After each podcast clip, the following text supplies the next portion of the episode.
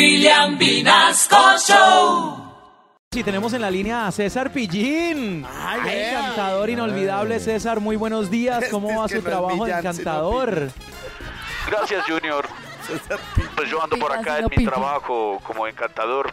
Te cuento que este trabajo es más peligroso que un loco con una manotada de tachuelas. Uy, bueno, César, cuéntenos cómo hace usted para encantarlos. Pues a ver, Junior, es cuestión de hablarles con paciencia y darles una galleta Ok. cada vez que hacen algo bien. Ah, bueno, César, pero logra usted que, que, que den la patica. Pues algunos a veces dan la patica, otros se la fuman antes de que uno se la descubra. ¡Eh! ¡Eh! ¡Pipo! ¡Pipo! Eh, Pues Buen no chico, entendí mucho eso, buen pero chico. usted es el que sabe. ¿Usted ha logrado que alguno coma concentrado? Pues mira, eso es muy difícil porque en ese estado se distraen viendo correr un bocadillo beleño. a ver, César, sigo sin entender. usted es el que, el que sabe, ¿no? Pero, eh, ¿qué les pone en el hocico?